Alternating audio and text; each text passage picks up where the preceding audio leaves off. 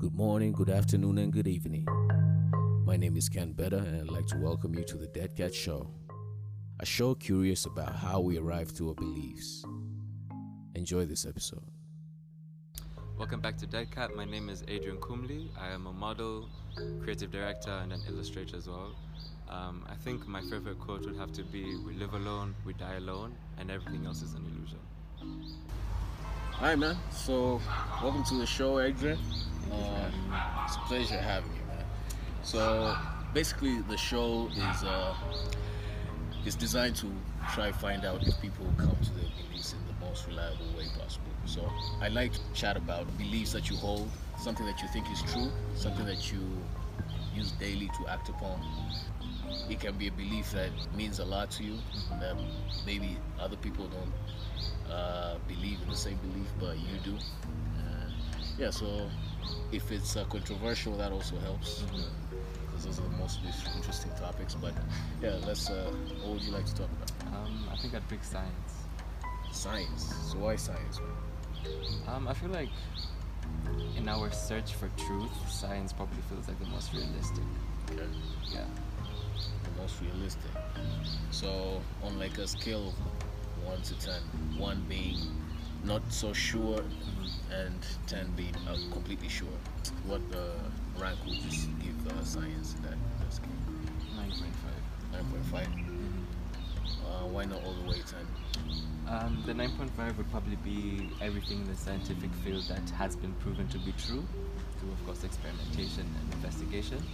And the 0.5 would be the percentage where we're yet to prove if true or not, things like multi-dimensions and things like that.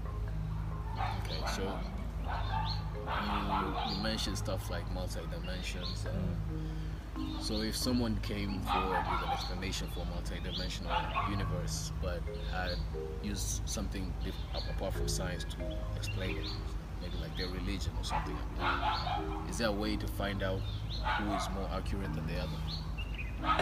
I mean, I feel like I'm gonna piss off some people, but honestly speaking, I'd say the scientific one would make more sense because there's evidence to back it up, and for it to actually be a claim, there has to be experiments and investigation that's taken place. Unlike if it was through a godlike explanation, where it's more like a myth that is yet that you choose to believe in or not, with no proof to back it up. If that makes sense. So proof, Proof is the be big- used as a metric. Yes. Proof is more accurate than the Mm. other. Okay, so if you learned something to your satisfaction and the explanation of that thing has nothing to do with science, might be may, maybe a miracle, but it's explained completely to your satisfaction. Will that kind of change your beliefs, like, or change your confidence in your beliefs in science, or It would change it, but once again, I'd use the word if it was proven to be true. If it can't be proven to be true, then I wouldn't. But if it could, and it made sense, and it was experimented and put through trial until proven otherwise, then yeah, I guess it would change my belief. so you have room to change your beliefs? You Oh yeah, of course, yeah. Of course, that depends if you get the appropriate Yes. evidence. Yeah, yeah, of course. If until I'm proven to think otherwise. Okay. So, uh, is there any reason why you believe in science so confident? I mean, it feels a little ignorant to act like it's not there and it's not true. I mean, we use medicines, and that's because of science. We we even know about our past, like through like our different phases that before we got to what we are, like being a Homo sapien, Homo habilis. Like we have all the evidence necessary, but it kind of feels like people people don't see it as truth and see it more like something that shakes their own beliefs and choose to I guess, believe what they have been taught for years. Unlike science, where it's more like, I will show you why it is true until proven otherwise.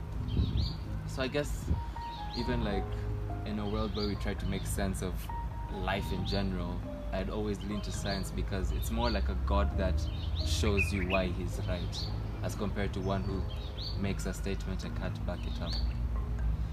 Okay. So, would you say science is the most reliable way to determine if Oh yeah, definitely. it's true? Mm.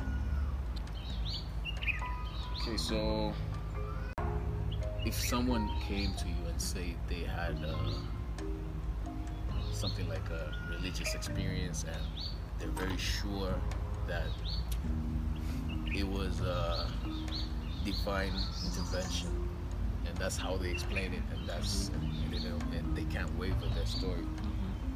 Would you say that's a good way for that person to arrive to that belief I feel like the moment their argument becomes subjective, it can't be used as a reliable source of information.